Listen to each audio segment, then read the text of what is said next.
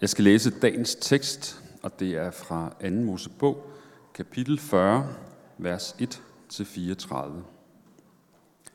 Herren talte til Moses og sagde, På den første dag i den første måned skal du rejse åbenbaringsteltets bolig.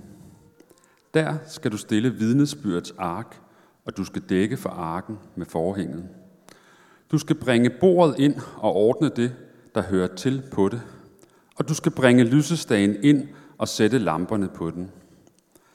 Du skal stille guldaldret til røgelsesoffer foran vidnesbyrdets ark, og du skal anbringe forhænget for indgangen til boligen. Du skal stille brandofferaldret foran indgangen til åbenbaringsteltets bolig, og du skal stille bækkenet mellem åbenbaringsteltet og aldret og komme vand i det. Du skal sætte forgården op hele vejen rundt og fæstne forhænget for portåbningen til forgården. Du skal tage salvningsolien og salve boligen og alt, hvad der er i den, og hellige den og hele dens udstyr, så den bliver hellig. Du skal salve brandofferaldret og alle redskaberne til det, og hellige det, så aldret bliver højhelligt. Du skal salve bækkenet og fodstykket til det, og hellige det. Så skal du lade Aaron og hans sønner træde frem ved indgangen til åbenbaringsteltet og vaske dem med vand. Du skal iføre Aaron de hellige klæder og salve ham og hellige ham, så han kan gøre præstetjeneste for mig. Så skal du lade hans sønner træde frem. Du skal iføre dem kjortler, og du skal salve dem, sådan som du salvede deres far, så de kan gøre præstetjeneste for mig. Det skal ske, for at de ved deres salving kan få en evig præstetjeneste, slægt efter slægt. Moses gjorde, ganske som Herren havde befalet ham. På den første dag i den første måned, i det andet år, blev boligen rejst. Moses rejste boligen. Han satte fodstykkerne til den på plads, stillede plankerne op og anbragte lægterne, tværlægterne og rejste stolperne til den. Han spændte teltet ud over boligen og anbragte teltets dække ovenpå det, sådan som Herren havde befalet Moses.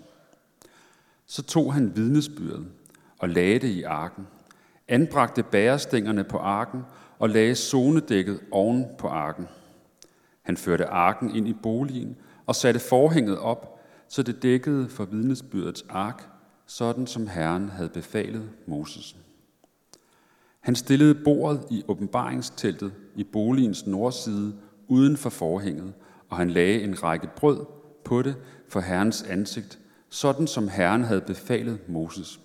Han stillede lysestagen i åbenbaringsteltet over for bordet i boligens sydside, og han satte lamperne på, for, på for Herrens ansigt, sådan som Herren havde befalet Moses. Han stillede guldaldret i åbenbaringsteltet foran forhænget, og han brændte vellugtende røgelse på det, sådan som Herren havde befalet Moses. Han satte forhænget op for indgangen til boligen. Brandofferaldret anbragte han ved indgangen til åbenbaringsteltets bolig, og han bragte brandofferet og afgrøde offeret på det, sådan som Herren havde befalet Moses.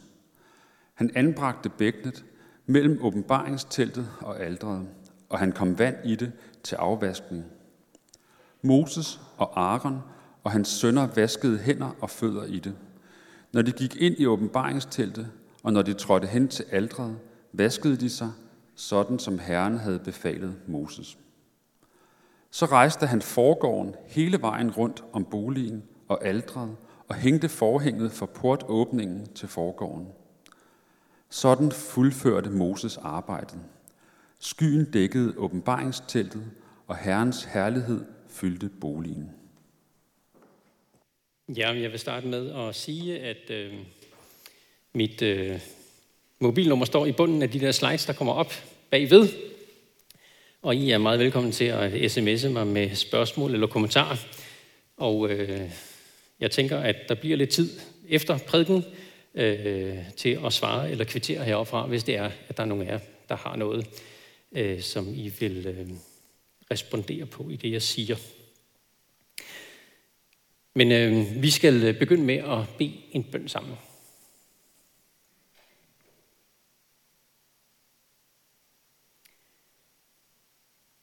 Gud og far og himlens og jordens skaber. Du er historiens herre. Og du, Gud, du er uendelig stor, og du har handlet på utrolige måder gennem verdens historie. Og din historie, den overgår alt. Den måde, du har handlet, og den måde, du handler nu og vil handle siden, det, øh, det overgår alle andre historier, vi kender. Og vi beder om, at øh, det hjørne, vi skal se på i dag, at øh, det er midt i sin mærkværdighed for os moderne danskere, at det må give mening og vise et hjørne af, hvem du er. Amen. Der, der er noget fascinerende ved historier. Øhm, historier, de, de er i stand til, øhm, de er i stand til at, at fange vores opmærksomhed, øh, vores følelser, vores tanker på en, øh, på en særlig måde, øh, sådan som, jamen, som foredrag eller fagbøger sjældent kan. Der, der er noget med historier. Og det gælder hvad enten det er en bog, eller det er en serie, eller en film. De kan et eller andet. En af de historier, som, øh, som aviserne har skrevet meget om og diskuteret, endda på lederplads, det sker ikke så tit, øh, de sidste uger, det er, øh, vi skal lige have næste slide, den her, den virker ikke helt, det er fordi jeg ikke har tændt den. Ha. Der var den. Yes. En af de historier, der er skrevet meget om her de sidste par uger, det er filmen Don't Look Up, som øh, kan ses på Netflix. Den kan faktisk anbefales. Øh, filmen handler om øh, to astronomer, spillet af de her to skuespillere, som opdager en kæmpe asteroide. Det er sådan en, øh, en øh, stenklods på størrelse med Mount Everest, øh, som er på vej mod jorden med rimelig høj hastighed. Ved den uundgåeligt kommende kollision, der vil den udslette alt levende det vi normalt kalder verdens ende. Det er så ikke bare en almindelig katastrofefilm. Der har der været en del katastrofefilm, som har handlet om det her. Nu går jorden under. Men det her, det er en satire. Det er en satirefilm, og gennem satirens form, der følger vi, hvordan de her to øh, videnskabsfolk kæmper en intens, men må man sige, forgæves kamp på at råbe politikere og medier op og få dem til at forstå situationens alvor. Og der, ja, man må, der bliver ikke lagt fingre imellem øh, i beskrivelsen af politikernes øh, uvillighed til at lytte til sagkundskab, mediernes præference for den hyggelige eller celebre eller slibrige historie, og den brede befolknings næsten bedøvede tilstand på grund af magtfulde sociale medier – og deres meget subtile kontrol over tanker og bevidsthed. Måske er der et eller andet, I genkender. Det er oplagt at se den her film som en kommentar til klimakrisen. Men øh, de tendenser, som filmen peger på, det, det kunne faktisk også handle om andre ting. Det kunne handle om pandemier. Det kunne handle om andre katastrofer. Og så er det nu, at øh, diskussionen kører i de forskellige aviser og diverse medier, øh, hvor præcis eller hvor farvet, eller hvor venstreorienteret, eller hvor unuanceret er den her film. Og mange kommentarer, de misser fuldstændigt, at der er tale om satire. Men okay, lad det, lad det bare ligge. Det, som gjorde, at historien i den her film faktisk greb mig, udover at det var ret god underholdning, men at historien greb mig, det var, at øh, historien også er et drama. Det er der ikke så mange viser, der skriver om. Det er nemlig også historien om nogle få mennesker, som ved, som erkender, at de alle sammen skal dø. På en helt speciel eller specifik dato. De ved, hvad dag det kommer. Og hvordan reagerer de i den situation? Hvad gør de? Hvordan, hvordan bærer de den ubærlige vidshed? Det lag i filmen, det har faktisk muligheden for at fange os. Det har muligheden for at krybe ind under huden på os. Fordi vi på en eller anden måde godt kan relatere til den situation og reflektere over, hvordan vil vi reagere i mødet med det ubærlige? Eller med mødet med vidsheden om døden.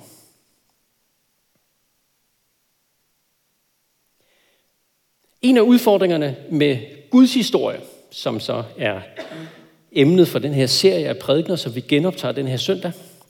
Jeg kan lige sige, at vi har, vi har planlagt det sådan, at øh, vi, vi har taget sådan nogle små portioner af den her Guds historie. Øh, her i det her forår, der tager vi faktisk øh, øh, nogle stykker, så vi ligesom kommer et stykke videre, og så afslutter vi serien i efteråret. Det er bare sådan, at dermed jeg som sidder og tænker, wow, har vi ikke været i gang med den? Bliver den nogensinde færdig? Det gør det. Det bliver færdigt til efteråret.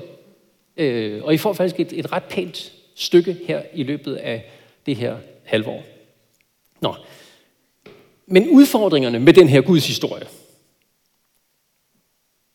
at den har øh, så faktisk vanskelige vilkår for at, at fange os eller krybe ind under huden på os, øh, jamen det er, at øh, det er en utrolig lang historie. Ikke? Altså, det, det er ikke sådan, der er ikke sådan en Hollywood-tempo over den, vel? Øh, og i dag så er du pludselig havnet i første afsnit i sæson 3, kan man sige, sådan lidt populært sagt. Ikke? Og øhm, måske har du slet ikke hørt de første syv afsnit, og wow, hvor er vi lige henne? Og det var der virkelig en sjov tekst, der blev læst her. Øhm, eller også har du lykkeligt glemt, hvad de handlede om. Men basalt så er Guds historie som prædikenserie et forsøg på at fortælle de vigtigste begivenheder og temaer i den store fortælling om Gud, om hans skabning, mennesket, hvad Gud har gjort og hvad han vil gøre for os. Startende med begyndelsen, med det som Bibelen kalder skabelsen, og sluttende efter jordens undergang og skabelsen af en meget bedre ny jord til os. Man kunne også formulere det på den måde, at Guds historie, det, det er historien om, efter, mør, efter menneskets øh, oprør mod Gud, efter menneskets vende ham ryggen, så er det historien om, hvad gør Gud i lyset af den ubærlige vidshed, at hvis han, Gud, ikke handler, så vil mennesket, alle mennesker, gå mod den visse undergang og evig død. Så det vi gør i dag med denne søndags tema, Guds telt, det er at se på den her bid af historien. Hvad fortæller den om Gud selv? Og hvad fortæller den om Guds løsning?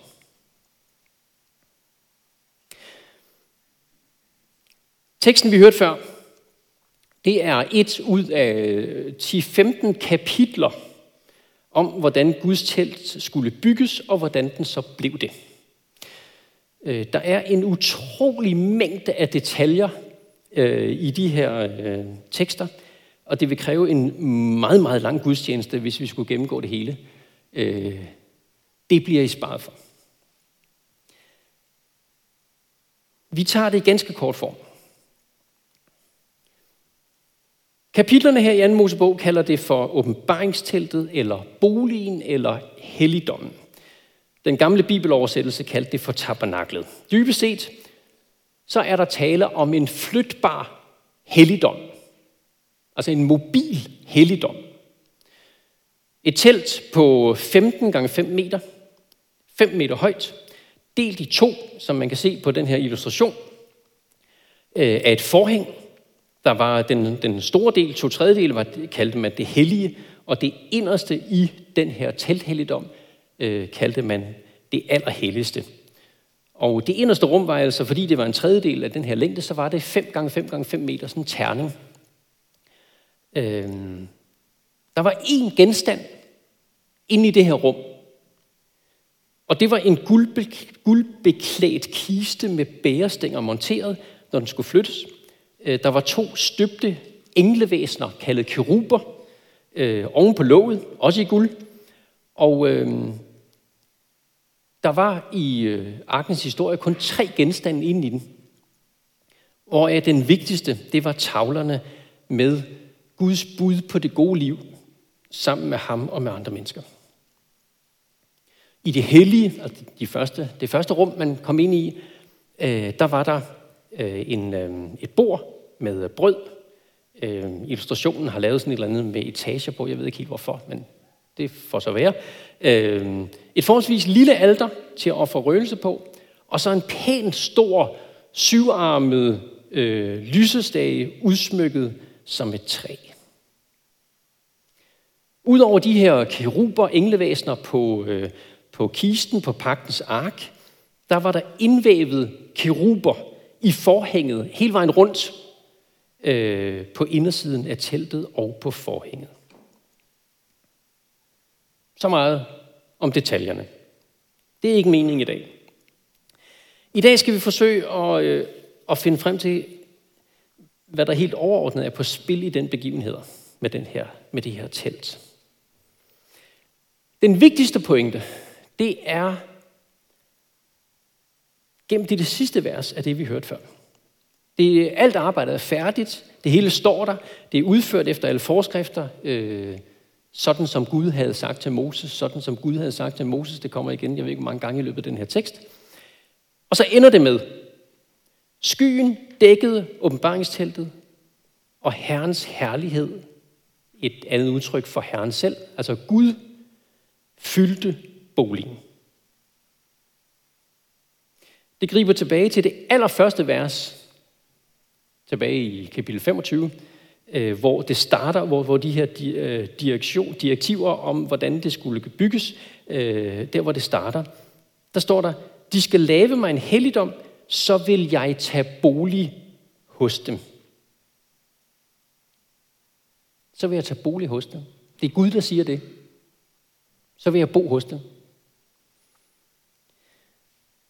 Med beretningen om Guds telt, så er det helt tydeligt, at Gud er en Gud, som øh, ønsker at bo hos sit folk. Han ønsker at være sammen med og bo sammen med de mennesker, der tror på ham og følger ham. Og fordi det her folk på det tidspunkt var et nomadefolk, jamen øh, så måtte hans bolig være flytbar. Sådan at han uanset hvor de var på deres øh, vej, hvor de slog lejr, kunne bo midt mellem dem. Han, øh, han kunne have valgt at, at sige, jamen jeg vil, gerne have, jeg vil gerne have bygget mig en helligdom her ved Sinai bjerg, hvor de opholdt sig på det her tidspunkt. Og så kunne folket jo bare have taget derhen, altså valgfartet derhen, sådan med passende mellemrum, og så kunne de have ligesom oplevet hans nærhed der. Men det ville have sendt et forkert signal om, hvem han var og er. For Gud er ikke en fjern Gud. Han er tæt på. Og boligen signalerer hans blivende tilstedeværelse i og sammen med hans folk.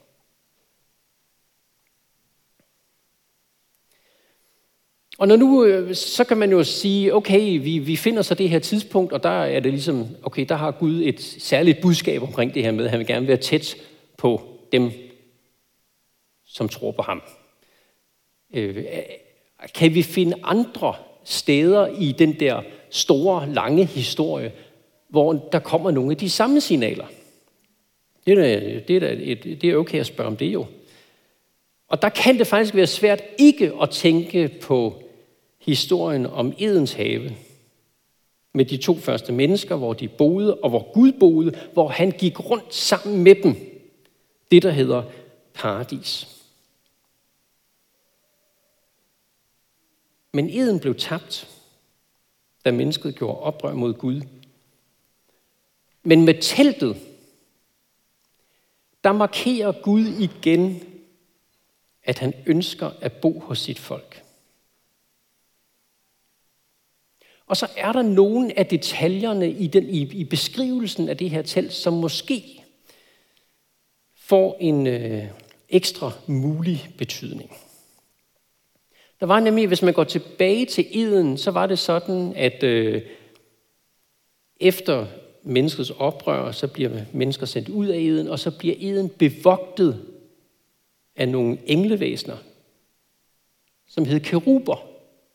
Hmm. Og øh, i eden, der var et livets træ. Der var også et kundskabens træ. Boligen, som vi hører om nu, er omkranset af keruber. Lysestagen, den store lysestage, var udsmykket som et blomstrende træ, fuldt af liv, og er en mulig hensydning til det her livets træ. Og lovens tavler lå i den her kiste, i arken, som grundlaget for kundskab om godt og, om godt og ondt, og passer faktisk ret godt med Edens have, med kundskabens træ. Og hvis det er rigtigt set, I kan godt høre, jeg, jeg, jeg siger ikke, sådan er det, men, men jeg, jeg siger, hvis det er rigtigt, og jeg synes faktisk, at der er en god chance for, at det er det, jamen så er Guds telt et første skridt til at genskabe det tabte paradis. At, at Gud laver sådan en første stiliseret antydning af, jeg vil gerne være sammen med jer, ligesom i paradis.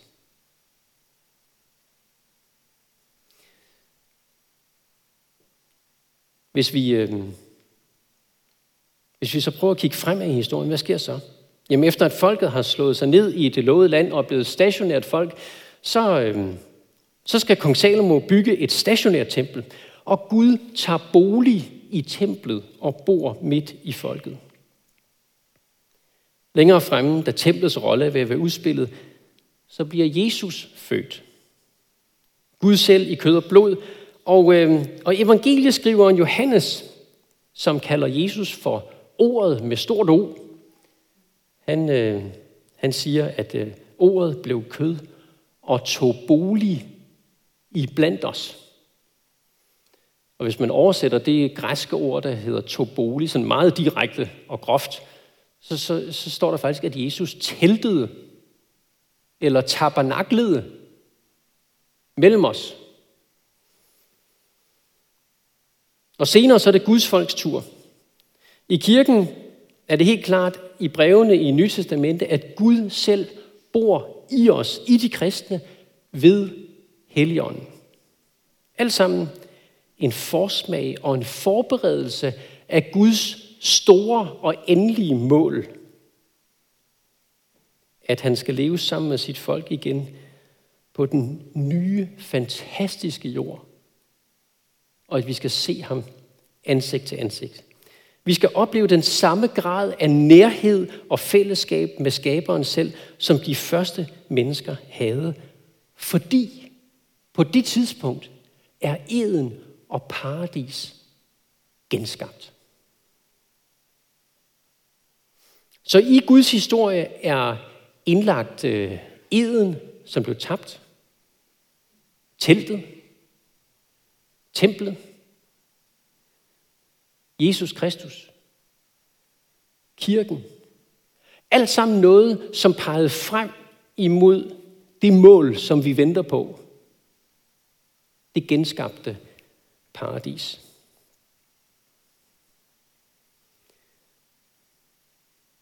Tænk en gang.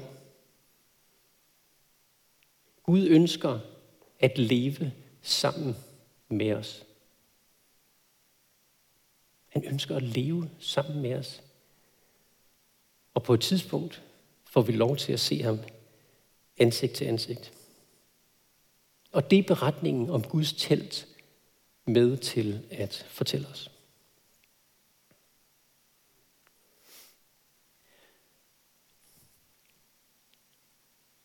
Så vil jeg nævne en hovedpointe mere i beretningen om Guds telt telthelligdom.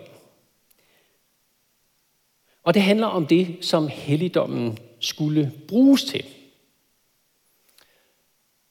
Vi hørte det i, øh, i tekstlæsningen før, at øh, rundt om selve teltet var der en indhegnet gård, omkranset af et forhæng. Øh, den her gård, forgården, eller hvad det var, 50 gange 25 meter. Øh, og den blev domineret af et renselsesbassin og et ret stort alter. Og øh, det var meget det, helligdommen skulle bruges til. Der skulle ofres. Der skulle ofres forskellige dyr og forskellige slags afgrøder. Der skulle ofres dyr. Hmm. Altså, lad, lad os bare være ærlige. Det, for mange af os, så kan det der med dyreoffre faktisk være en udfordring. Noget direkte mærkeligt. Øhm, jeg tror faktisk, det er sådan også for en del af os, som er vant til at være en del af en kirke og, og høre om kristendom. Det er bare fremmedartet for os danskere 2022, at Gud skulle ønske, at præster slår dyr ihjel. Det er det, det handler om.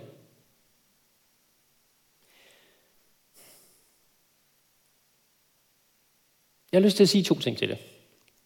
Det ene mere sådan øh, generelt almindeligt menneskeligt.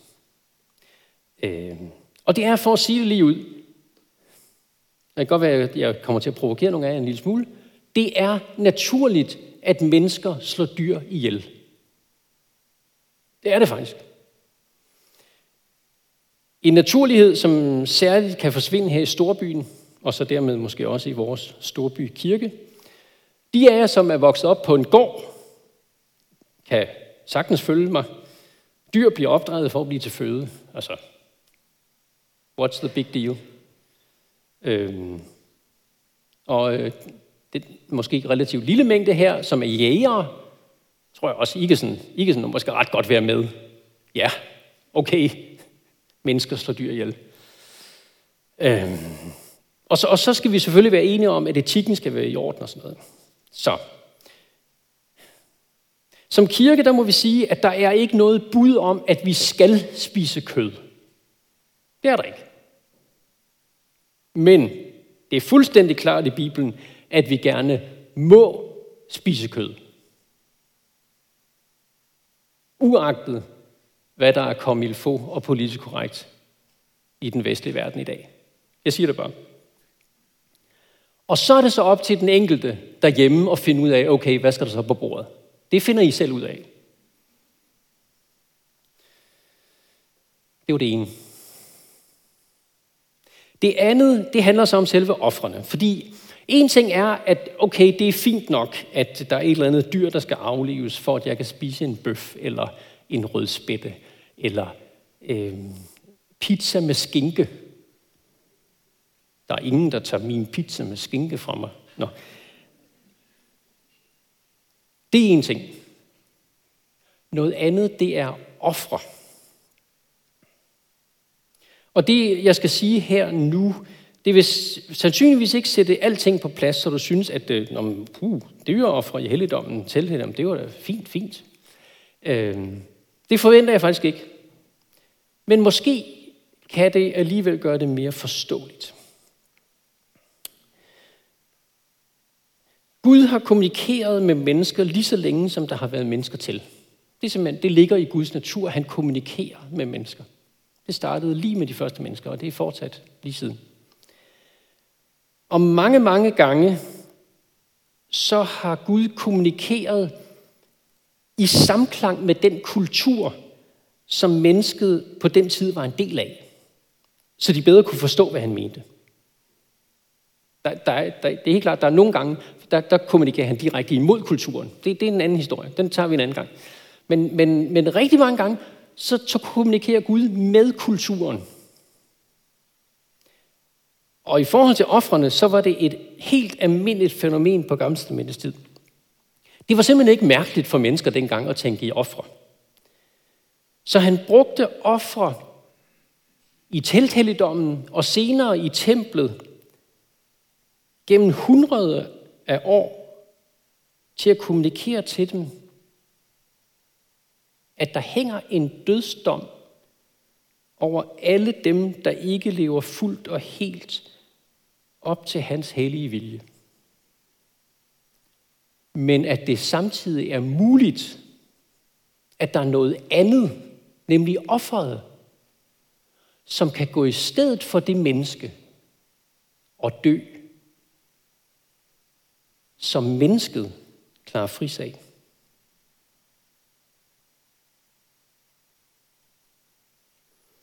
For et af de spørgsmål, der lyder i baggrunden af Guds historie igen og igen på forskellige måder, det er, hvordan kan det perfekte og det uperfekte være sammen?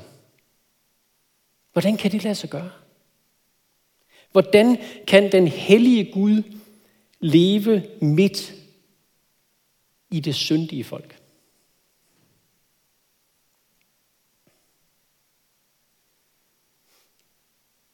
Efter, øhm, efter den her telthelligdom, så, så øh, som jeg sagde, så kommer templet, og templet kommer sådan i to-tre udgaver og videreførte offrene. Men der skete det i øh, år, cirka år 70 efter Kristus. Der blev templet ødelagt. Det blev simpelthen jævnet med jorden af den, øh, den romerske overmagt.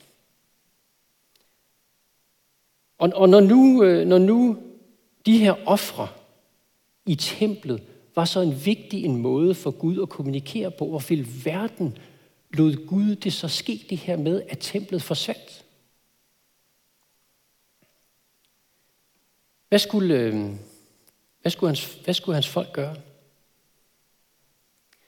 Jamen det handler om, at der cirka 35 år før templets ødelæggelse kom et endeligt svar på det store spørgsmål. Eller der kom den begivenhed, som alle offrene havde peget frem imod og forudsagt. Det, som øh, kristne kirker overalt i verden fejrer hver eneste år i påsken, at Jesus blev korsfæstet, at han døde, og at han gik sejrig ud af graven igen.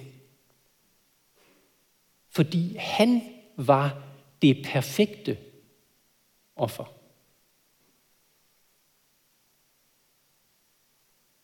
Han var det et perfekt offer, ikke bare for et menneske, men for os alle sammen. Det vender vi tilbage til gennem gudstjenester i påsken, også i år. Og faktisk så kommer der et afsnit om det, også i Guds historie senere på foråret. Så på spørgsmålet, hvordan kan det perfekte og det uperfekte være sammen? Eller hvordan kan den hellige Gud leve sammen med sådan nogle uperfekte mennesker som os? Ja, så er svaret, at det kan ske, fordi Jesus var det perfekte offer.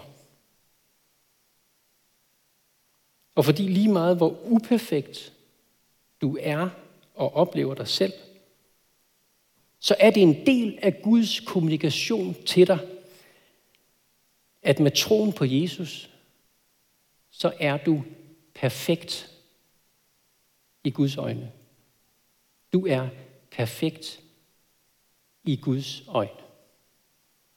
Og det er det, der virkelig betyder noget.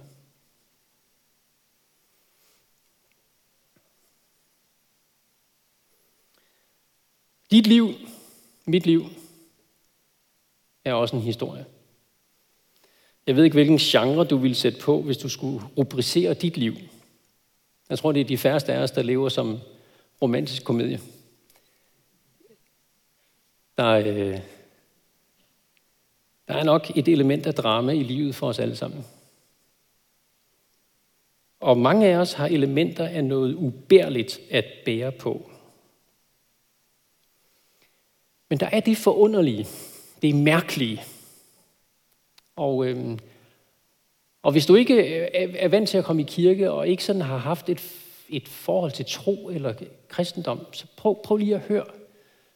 Det, det er faktisk ret vigtigt, det her. Der sker noget mystisk, når man begynder at tro på Jesus. For der sker det, at din historie bliver hægtet sammen med Guds historie. Din historie og Guds historie begynder at hænge sammen.